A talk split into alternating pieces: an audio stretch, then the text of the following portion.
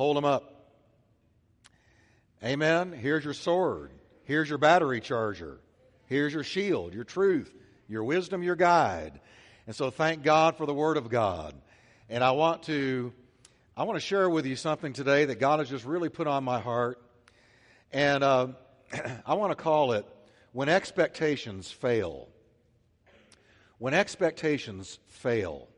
What do you do when you're expecting God to do something and it doesn't happen the way you were believing God to do it? What do you do when you just know that um, the Lord is going to answer a certain prayer and it doesn't happen, or He answers it in a way that you did not anticipate?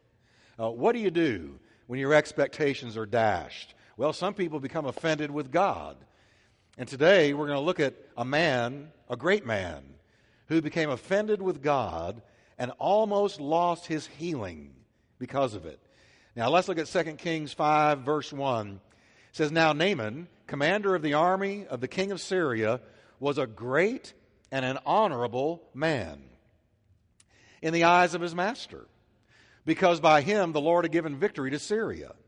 He was also a mighty man of valor, but he was a leper. Father, thank you for your word today. Bless it to our hearts. Speak to us out of the scriptures, which give us life. In Jesus' name, Amen. Turn to your neighbor and tell him, don't get offended with God.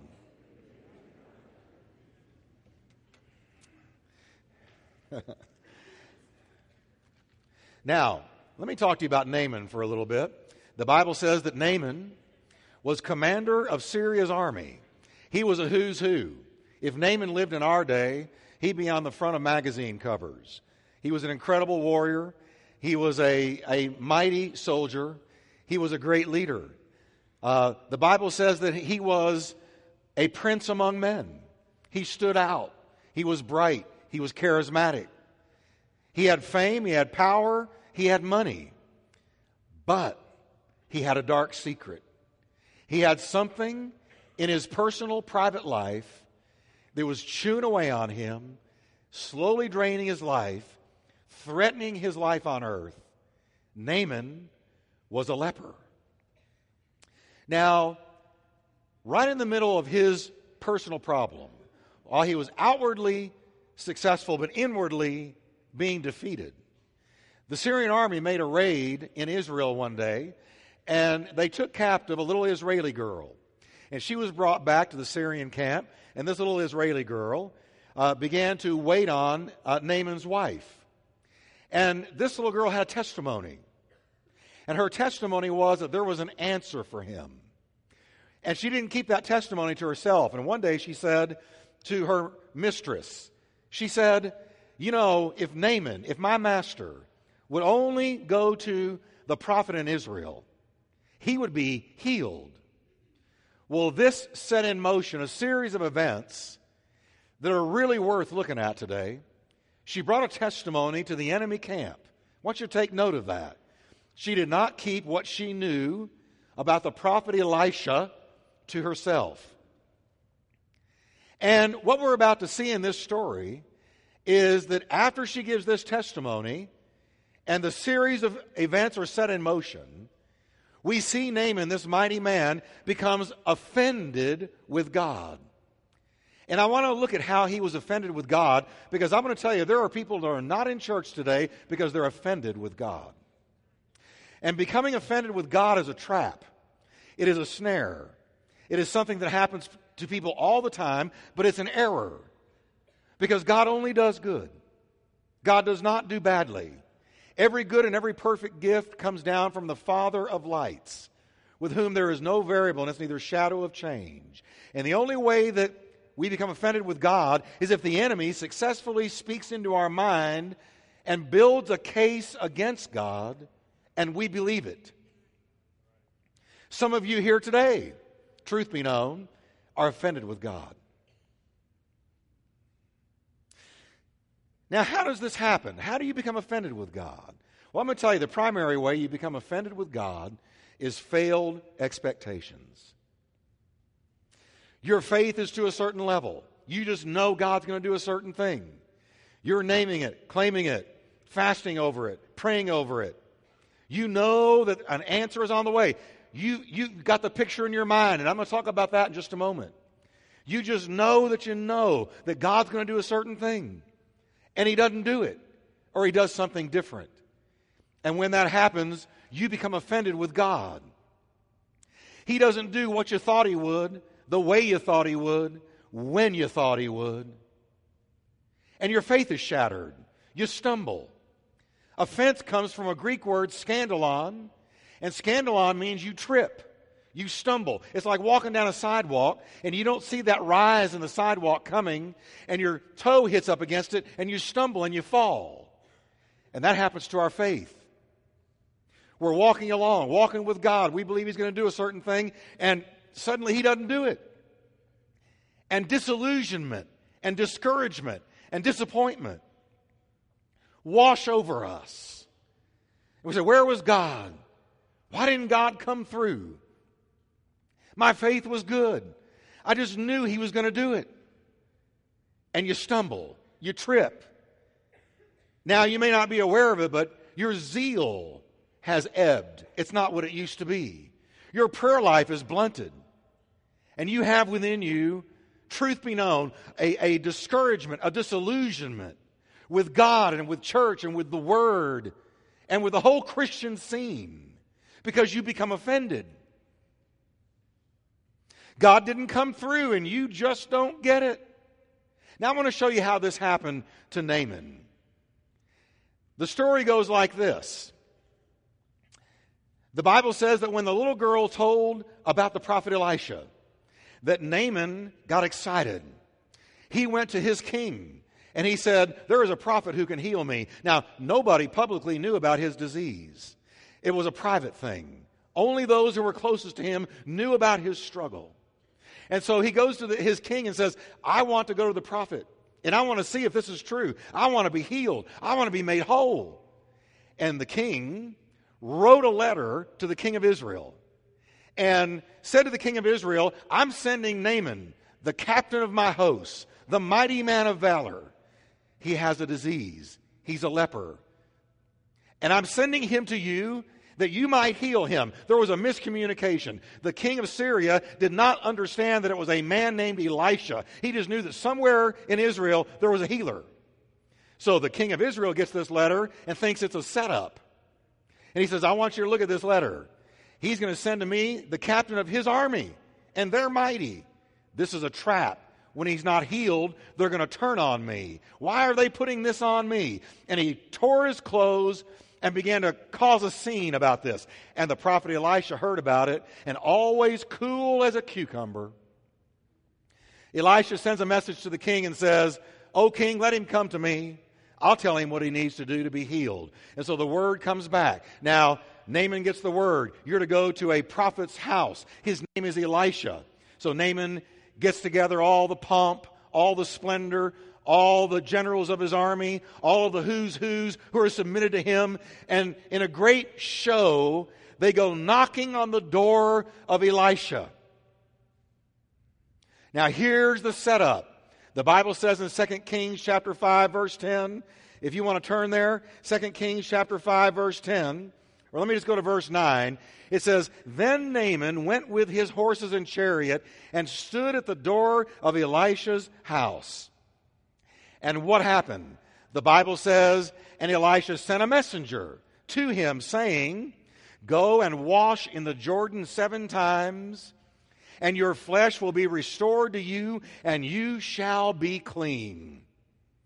Now, when this happened, here's Naaman's response. I want you to catch this. Here's the prophet sending a word from God to him. If you will go to the Jordan and dip in it seven times, you will be restored. You will be healed. But instead of being excited about that, the Bible says in verse 11 that Naaman became furious and went away. In a rage. Now you might wonder, well, why the huff? What was his problem? It's found in the next few words in verse 11. Listen carefully to this. It says, Indeed, now this is, this is Naaman talking, Indeed, I said to myself. Now I want you to say with me, it matters. What you say to yourself. See, we talk to people, we talk to ourselves more than anybody else. Did you know that? You talk to yourself on the way here. You're going to talk to yourself when you leave. You're going to talk to yourself all day long. You're going to fellowship with yourself. You're going to, you're going to step in to see what condition your condition is in. We talk to ourselves all the time. And it matters what you talk to yourself, what you say to yourself. You can, you can dig yourself a hole, you can bury yourself, or you can deliver yourself and walk in the joy of the Lord. It matters what you say to yourself. he said, I said, I said to myself. Now, here was the problem Naaman had a preconceived notion, he had a picture in his mind of how and when and where the prophet was going to heal him. Now, here's the way he had it in his mind. And, and, and, and you notice his pride was all over this picture that he had in his mind. He said, I said to myself, He will surely come out to me. He's not going to send no messenger. He's going to come out to me. I'm Naaman. He's going to come out to me. But he didn't. He just sent a messenger. And he will surely come out to me, and he will stand and call on the name of the Lord his God and wave his hand. You see the drama here? He's going to wave his hand over me and heal the leprosy. So he had this dramatic, spectacular view in his mind. This is what he said to himself as he walked towards the prophet's house. This is the way it's going to happen. When great Naaman knocks on the door, the prophet is going to come out in person. He's going to stand and dramatically call on the name of the Lord. He's going to wave his hand like a magician over me, and I'm going to be dramatically healed in front of everybody. And instead, a servant comes to the door and tells him to go to the muddy Jordan and dip seven times. Failed expectations. That's not what I thought God was going to do. That's not the way I thought God was going to do it. That's not when I thought God was going to do it. Go to the Jordan and dunk seven times? What is this? Is this a joke? Are you making fun of me? Instead of a spectacular, quick, easy fix, he was given a humble, foolish looking solution. Now, I want to stop a minute. Author Albert Mohler accurately wrote in his new book, He is Not Silent. I want you to listen to this. He writes, Every single text of Scripture points to Jesus Christ.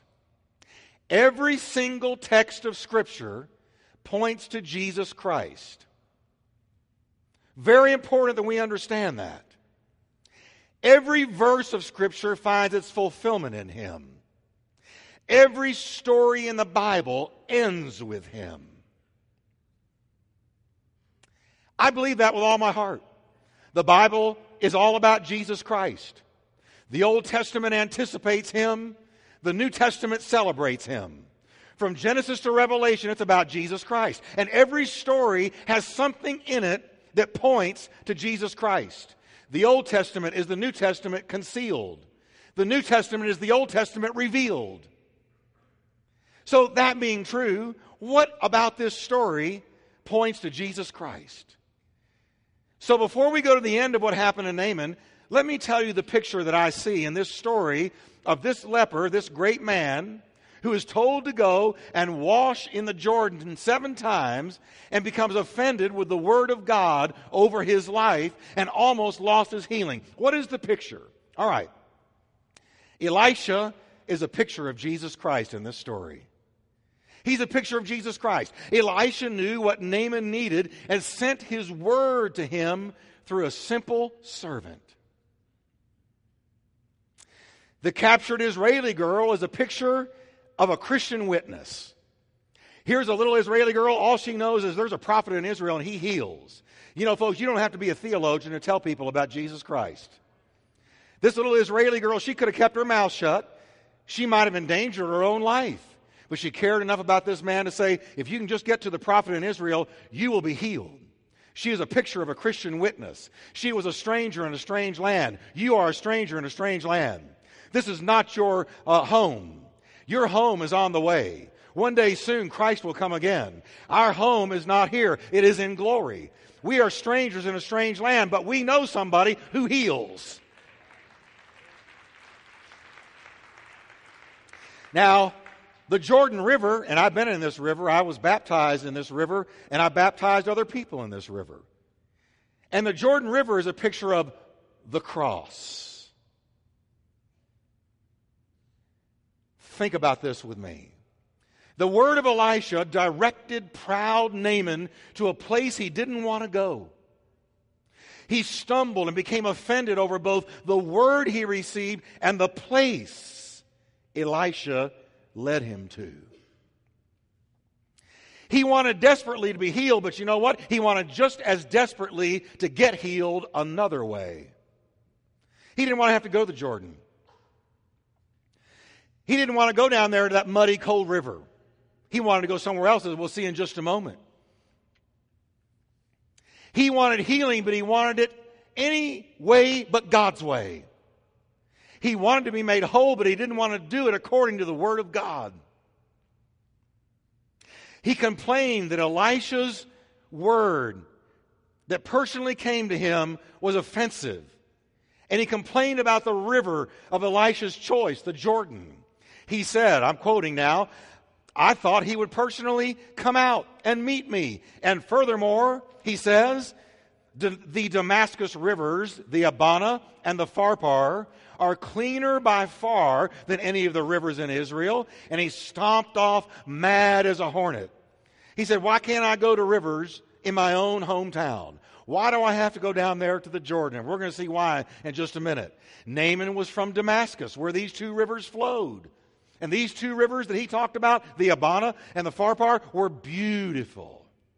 The Abana divided into streams that flowed through and on each side of the city of Damascus. It provided life and flourishing vegetation. The Greeks called it Chrysaris, which meant golden stream. It was a famous river, a reputable river, a beautiful river. Why can't I go there? Why the Jordan? And the Pharpar, the other river, flowed on the east side of Damascus and also provided lush vegetation in an otherwise dry region. He says, Why in the world are you sending me off to an old, muddy, cold river when I can go to two rivers that are beautiful? Take my pick. Why can't I go to my own hometown? Why can't I do this on my own terms? Can I tell you today, church, when God starts to heal you, it's going to be on His terms. It's going to be on His terms. And God does heal. I want you to say with me, God does heal. But He heals on His terms. He's basically saying, if I've got to go dunk seven times in water, why not in a more reputable river? Why do I have to go to the Jordan? Naaman was offended at God's requirements for his healing. God's requirements had been non negotiable commands that required faith, obedience, and humility. I'm going to have to obey God. I'm going to have to believe God. And I'm going to have to humble myself to go down to this river. And this is why, to me, it is a picture of New Testament reality. It's a picture of New Testament reality. Now, here's the application. Though a great man in the world's eyes, Naaman had leprosy.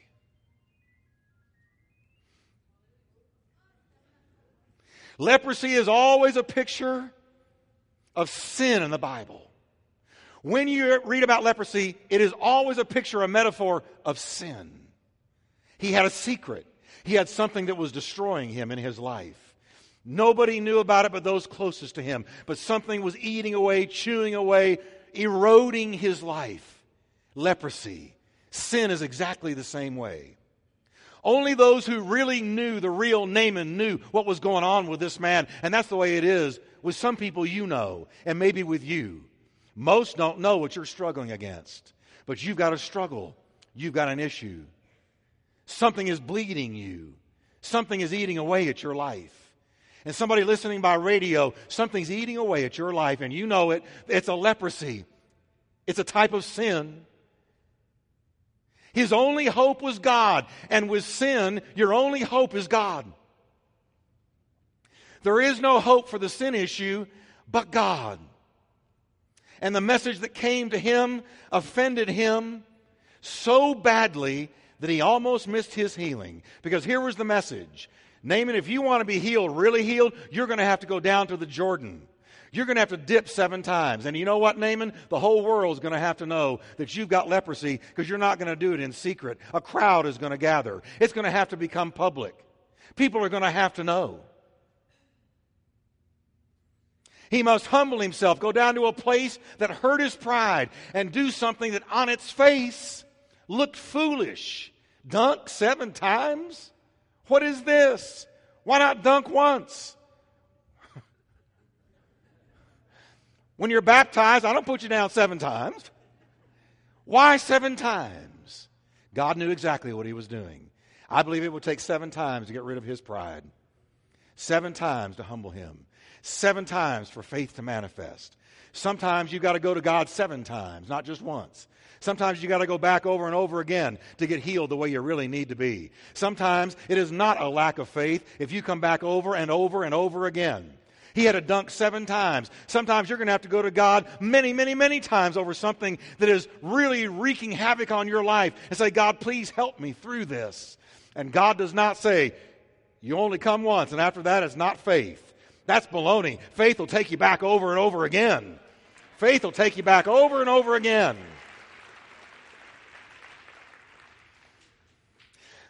Now, can I tell you the truth? Today, our world is filled with Naamans. Filled with Naamans. On the outside, they look successful. They look together. They look happy. Yet the leprosy of sin is slowly eating away at them. Habits, inner conflicts, deep woundings in the soul. Sin is wreaking havoc. Sin is leaving its dark footprints. Let me tell you something, church. We need to fear sin. Sin brings damage, sin brings destruction. Sin wreaks havoc on your relationship with God. Sin destroys every time. Sin depletes you every time. Sin robs from you and steals from you every time.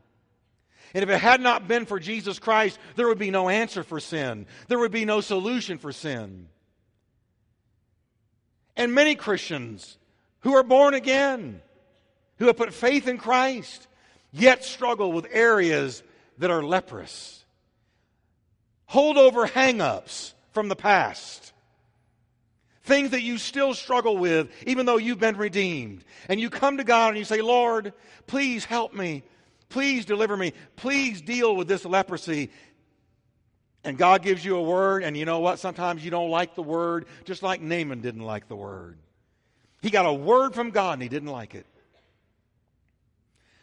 We want to handle it more according to our liking. Lord, can't we just kind of handle this in the shadows? People don't have to know I'm struggling with this, do they? I don't have to go down to the altar, do I? Do I really have to go down to that altar? say, Pastor, why do you call people to the altar? Because as soon as you come out and you start walking, faith is released. Faith is released. So I don't want to go down to the altar. Everybody's looking. Hey, what really matters is God is looking. And there's a reason we call you the altar. Every person Jesus dealt with in the New Testament, he dealt with them publicly in the eyes of everybody.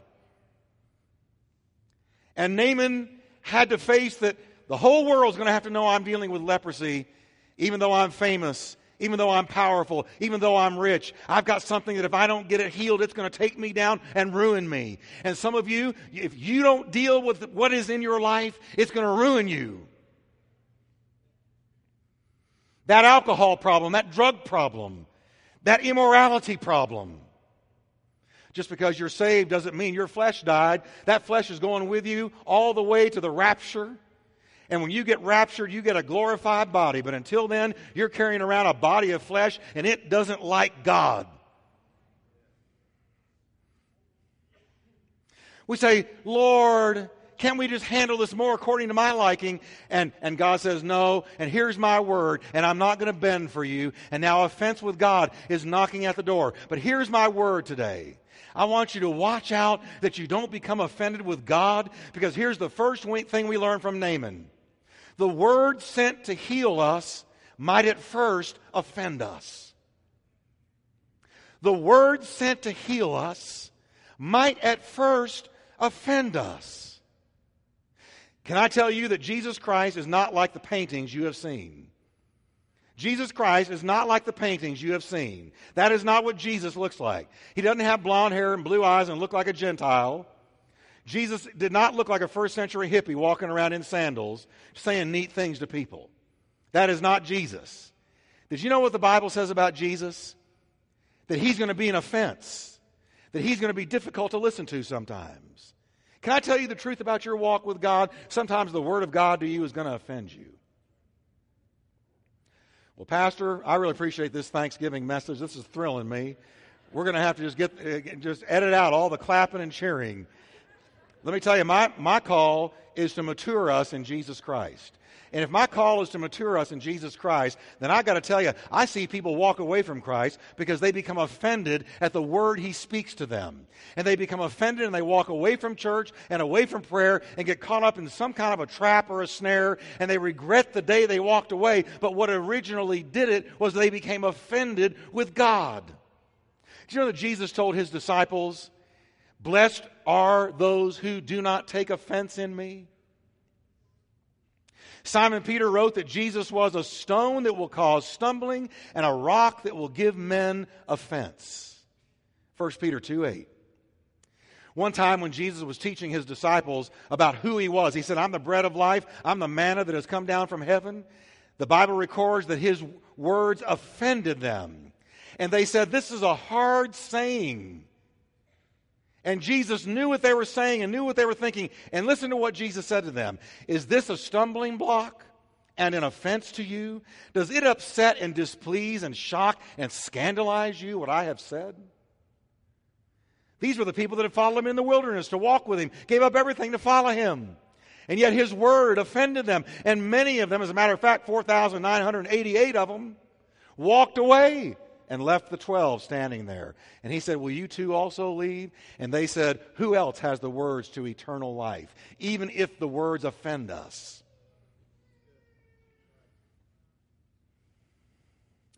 The word that was sent to heal them first offended them. The word sent to uh, Naaman was to go to the lowly Jordan. That's the word that came to him. And the word that first comes to us is go to the lowly cross. Now, I'm going to tell you something, folks. The preaching of the cross is losing popularity, but I'm more determined than ever to preach the cross harder than ever because I want you to know there's healing in the cross. Everybody say with me, there's healing in the cross. Oh, there is healing in the cross. He said, You got to go to the Jordan to be healed. And what does Jesus say to us? If you want to be healed in your life, you're going to have to go to the cross. Only the cross dealt with your sin and we are in sin. The Bible said all have sinned and fall short of the glory of God. The Bible says there is none righteous, no, not one. The Bible says we have been born in sin and shaped in iniquity. Job said, as the sparks fly upward, man is born to trouble. If you don't understand that man is primarily sinful, then you will not understand the human race. How is it that even though the church is making its best attempt our culture is still marching towards depravity. What is that? We are born in sin, shaped in iniquity. We are enemies of God until we come to Christ and our sin is washed away. That's what the Bible says about us. And there is only one answer for the sin issue. And I'm going to tell you the problem with the terrorism, the problem with America, the problem with our world today is not drugs, it's not alcohol, it's not terrorism, it's not immorality. It is sin. It is the sin problem. We are born in sin, shaped in iniquity. We sin as easily as we breathe. We were born in the fall, born with a lower nature, born with a fallen nature. And the only solution is the cross of Jesus Christ. That's it. And when you deal with the sin issue, then your life begins to come together. You can't psychoanalyze your sin away. You can't philosophize your sin away. You cannot do good and make your sin go away. You cannot fix yourself. You could live to be a million and not fix yourself. There's only one solution, and it's the cross. Naaman said, Can't we fix this leprosy some other way? No, you got to go to the Jordan. He didn't understand it wasn't a matter of choice of rivers, it was a matter of obeying the Word of God.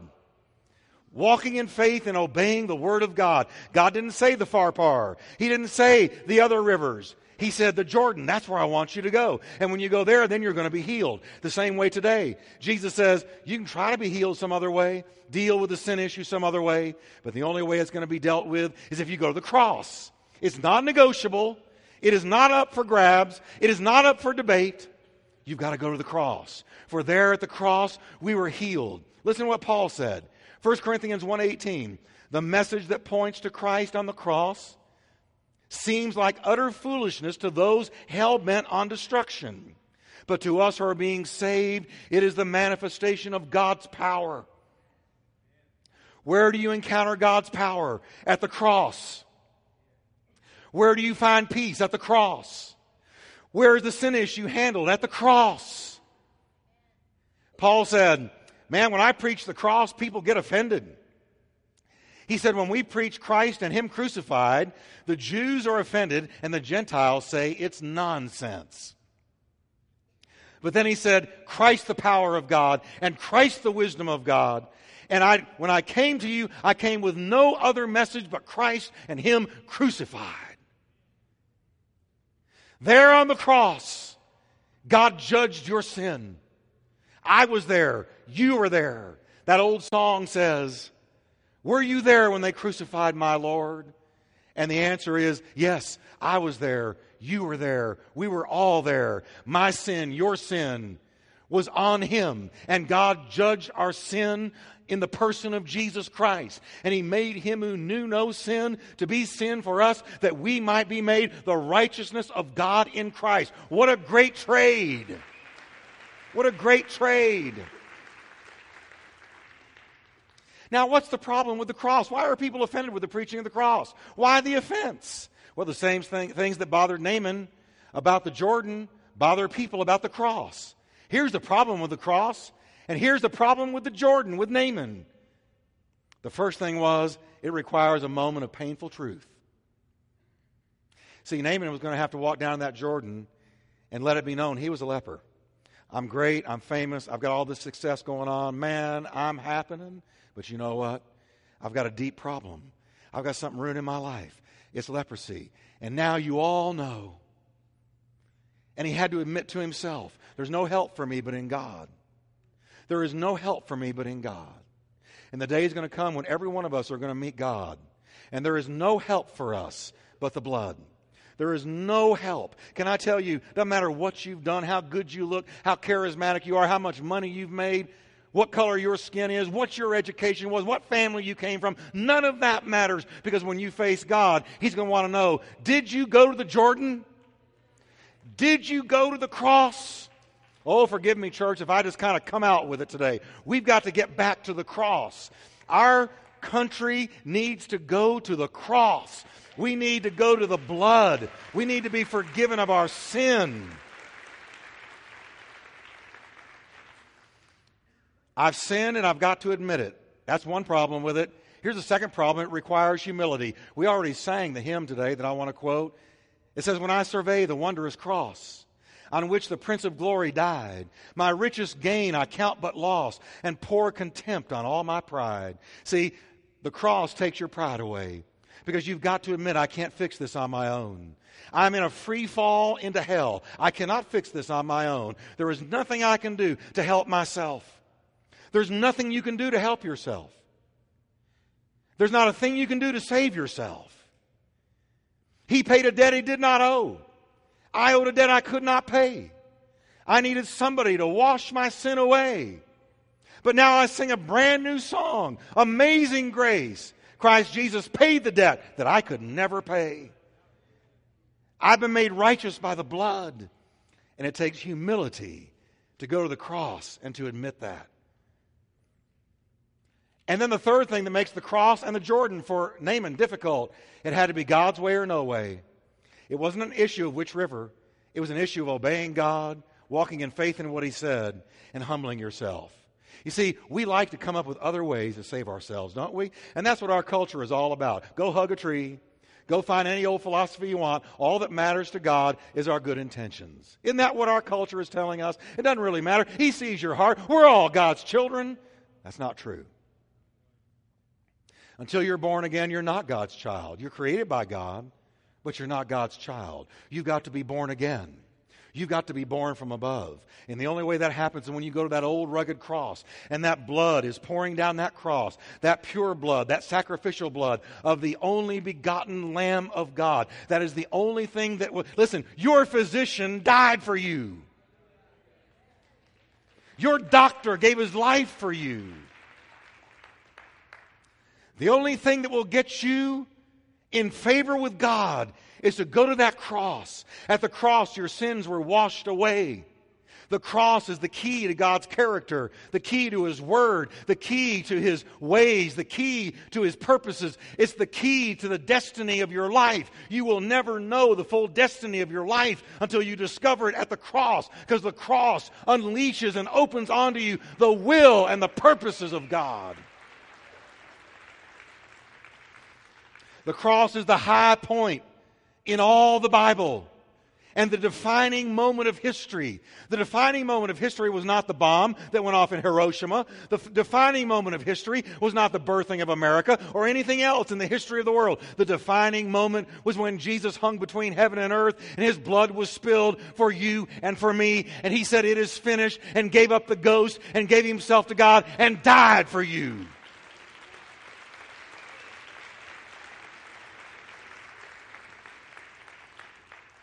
Read your Old Testament. The Old Testament reaches toward the cross. The New Testament reaches back to the cross. The Old Testament anticipates the cross. The New Testament celebrates the cross. And the judgment of God will judge people based on what they did with the cross. Muhammad didn't die for your sins. Buddha did not stand in your stead before God. There is no other religious leader in the history of the world that holds a remote candle to Christ. He was the one who hung there for you. The cross is your pardon. The cross is your strength. The cross is your joy. The cross is your love. The cross is your medicine. The cross is your hope. At the cross of Jesus Christ, justice and mercy met together. Righteousness and peace kissed each other. Mercy rejoiced over judgment, and grace abounded over sin at the cross. Thank God for that powerful cross. Naaman, some of his men understood him and understood his ego. They came up to him and said, Hey, boss, now don't get mad and walk away. If he had asked you to do some great thing, you'd do it.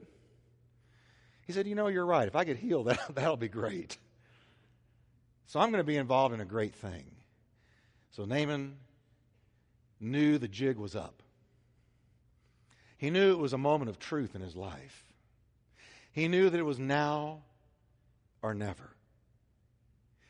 And so he gathered his entourage and he began to make his way not to the Abana, not to the Pharpar, not to Damascus, but to the Jordan River. Down he went. And I believe when he took off his cloak and began to walk into that water, leprosy on his body, extremities beginning to fall off, he walked down into that Jordan and thought, this better be real. There he stood in those cold, muddy waters a crowd gathered. He's a leper. Everybody knew it. He said, I don't care. This is it. And everybody reaches that kind of moment in their life. It's a moment of truth, moment of decision, moment when you go ahead and live or you go ahead and you die. I preach to you today life and death. If you walk away from Christ, you will die in your sins. You will perish. You will wake up in eternity one day without God and without hope. And there is no coming back. There is no reincarnation. There is no hope after you're dead. Better hear this preacher today. He walked down, went down once.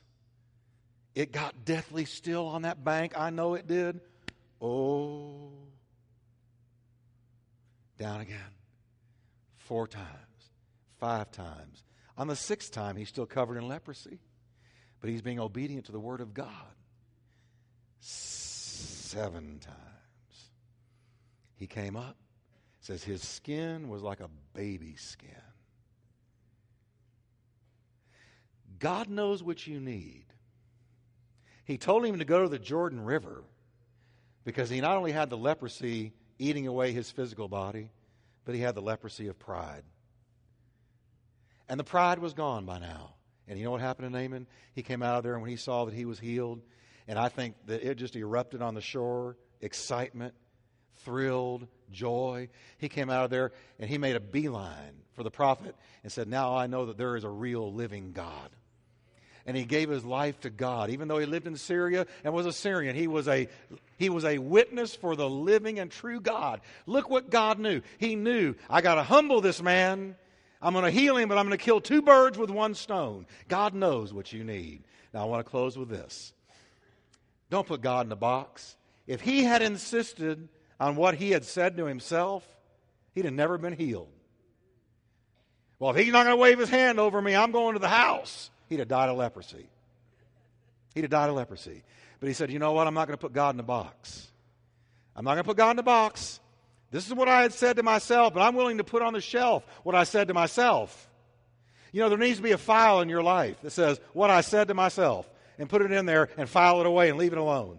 Because God might do something totally different, but when what you said to yourself doesn't happen, don't get offended with God but bow before Him and say, Lord, you're providential over my life. If you didn't do what I had said to myself, then you're going to give me something far better. Can we stand together?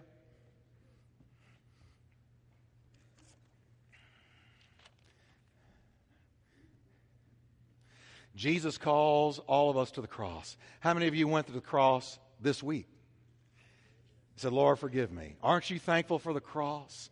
I'm so glad we sang so many songs today about the cross. He didn't know I was going to preach on, and I didn't know what he was going to sing. But we need to celebrate the cross. If there's anything to thank God for, you can thank God for the cross. If you've lost your money, lost your health, lost your home, lost your marriage, hey, back up and say, at least I have been to the cross. At least I'm saved. And I can start praising God right there.